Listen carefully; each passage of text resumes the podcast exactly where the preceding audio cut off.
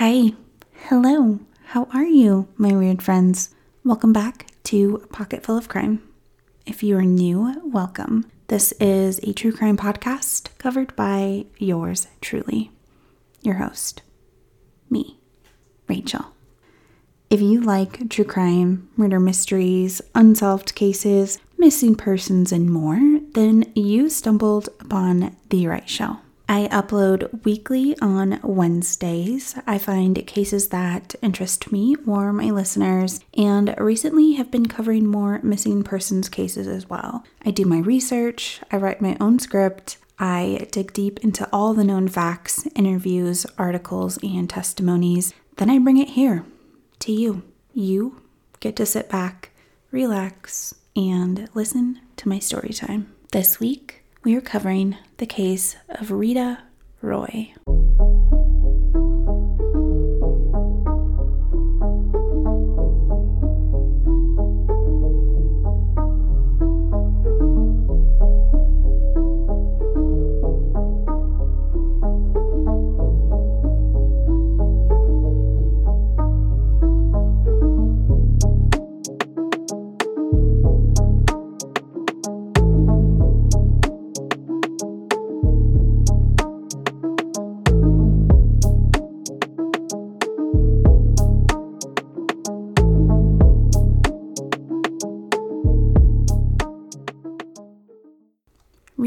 Roy, 69 year old grandmother from Manchester, New Hampshire.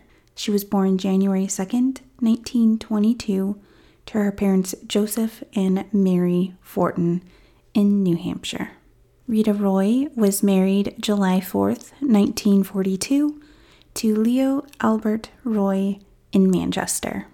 Manchester is in south central New Hampshire. 18 miles south of Concord, which is the capital of the state, and 51 miles northwest of Boston. As per the 2018 census, population was estimated at 112,525.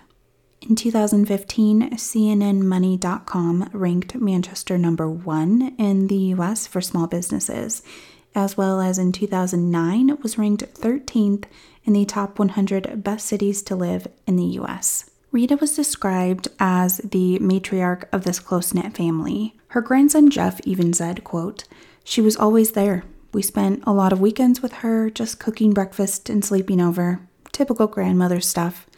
She was a very giving person." Once Rita retired in 1984 from GTE Sylvania, she still volunteered her time and love. She connected with the Easter Seals Foster Grandparent Program. She volunteered as a grandparent figure to infants and toddlers in foster care. If that isn't the sweetest thing you've ever heard, then I don't know what is. My grandparents were such a crucial part of my life. Some of my best childhood memories involve my grandparents. I think this is such a sweet gesture and way to serve her community. The community thought very highly of Rita. Nothing she did went unnoticed or underappreciated. Rita was actually set to receive an award for her outstanding work as a volunteer in Manchester. She was set to receive this award on May 20th, 1991. Sadly, she would never be able to receive that award. That award that was so very important to herself, but also her family and community. Rita planned on attending this recognition ceremony alone. Her family had plans to celebrate over that weekend. So that day, May 20th, Rita made her way to town alone. On this particular day, there was more than one event and show taking place near the event center she was headed. This made parking very slim tight, and difficult to find. Rita searched for parking near the event center, finally finding a spot on the fourth and top level of a parking garage. The fourth level was actually open and exposed to the outside. Rita's grandson Jeff stated this level would have been actually preferred by his grandmother. Rita didn't particularly like parking in parking garages. She felt more safe outside. It was now 11:30 a.m. once Rita parked her car. She made her way to the elevator, planning to ride it down to the first level. However, she wouldn't even make it to the elevator. Rita stood outside of the elevator waiting for the doors to open when she was attacked. She never seen it coming. A detective covering the case, Detective Hobbs with MPD, stated, quote, You have your high risk victims, low risk victims, and no risk victims. Rita was your no risk victim. She was violently murdered. At first, I thought I understood exactly what he was referring to about high and low risk victims, but I decided to dig a little bit deeper into the terminology of this to help you understand better.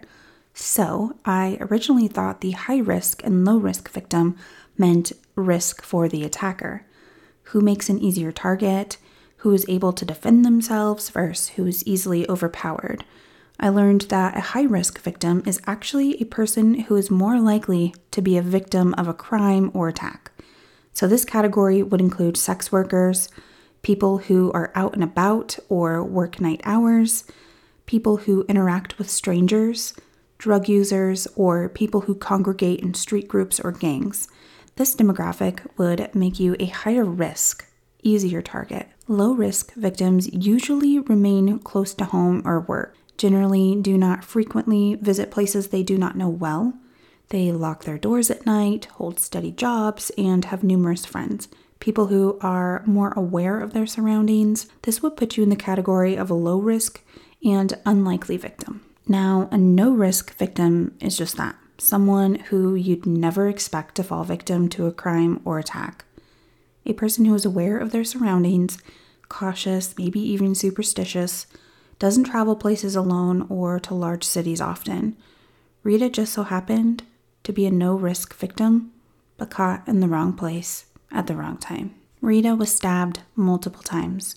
She stumbled about 20 to 25 feet, trying to escape back out to the upper level towards her car, before she collapsed. Only moments later, a woman exited the elevator, alarmed by the fresh trail of blood leading to unconscious Rita. The police and paramedics were notified immediately. Rita was rushed to a nearby hospital where she unfortunately died from her sustained wounds. Who could have done this? Who sees an older woman and decided to just make her their next unlucky victim? I do not know if Rita was robbed or what the motive was for this attack, none of which would make it any easier to understand. Police started interviewing hundreds of people and possible witnesses that were in the area of the events taking place that day. Police compiled enough description and testimony to compile a person of interest to be on the lookout for.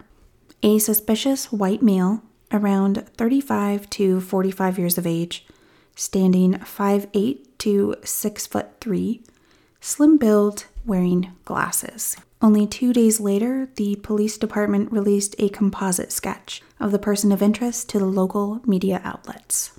The initial media attention and coverage brought hope for a quick and easy road to justice. The sketch brought in many tips for police to investigate. Detective Hobbs stated, quote, When you're not looking for a white male wearing glasses, you don't see him. But when that description went out on the news, every white male wearing glasses was called and reported to the police. The investigators exhausted every potential person of interest – even traveling around New England, knocking on door to door. All those who were interviewed were eventually cleared. In 1991, the investigations looked much different than they do today. They went off of eyewitnesses and confessions. This case had none of that no surveillance video, no cell phones to track, no witnesses, and no confession. Days turned into weeks, weeks turned into months, and months turned into years. 28 years later, and Rita Roy's case remains unsolved. No person of interest, and now sits with the cold case unit. The case is still open, and investigators continue to pursue new leads. They are hoping with the development of technology and testing, it is only a matter of time and patience. They will soon be able to serve justice for Rita and her family. Since this is a open case, I will add resources so you can contact with any information in regards to Rita Roy's murder. You can call the Manchester Police Department at 603 668 8711. You can also contact the Cold Case Unit, New Hampshire Police Major Crime Unit, located at 33 Hazen Drive in Concord, New Hampshire. Their phone number is 603 271 2663. You can also email at coldcaseunit at dos.nh.gov. That is all I have for you this Wednesday. I wanted to thank a follower, Jeff, who suggested this case on my Instagram. He is actually retired from MPD, Manchester Police Department. So thank you for your suggestion. I did email Jeff hoping to gather some more information in detail. If and when Jeff provides any, I will be glad to cover those in an update episode. If you aren't already, go follow Pocketful of Crime on Facebook and Instagram. Let's get social. If you like my content and liked this episode, do me a solid and share this episode and my show with your friends and family or your cat. Give me a rating and a review, they help my show grow, and I, of course, love reading all the reviews from my sweet listeners, even my shitty ones who left me a one star rating. Yeah, I'm still holding a grudge for that. Until next time, stay weird, my friends. Oh, and one more thing. Hi, Mom.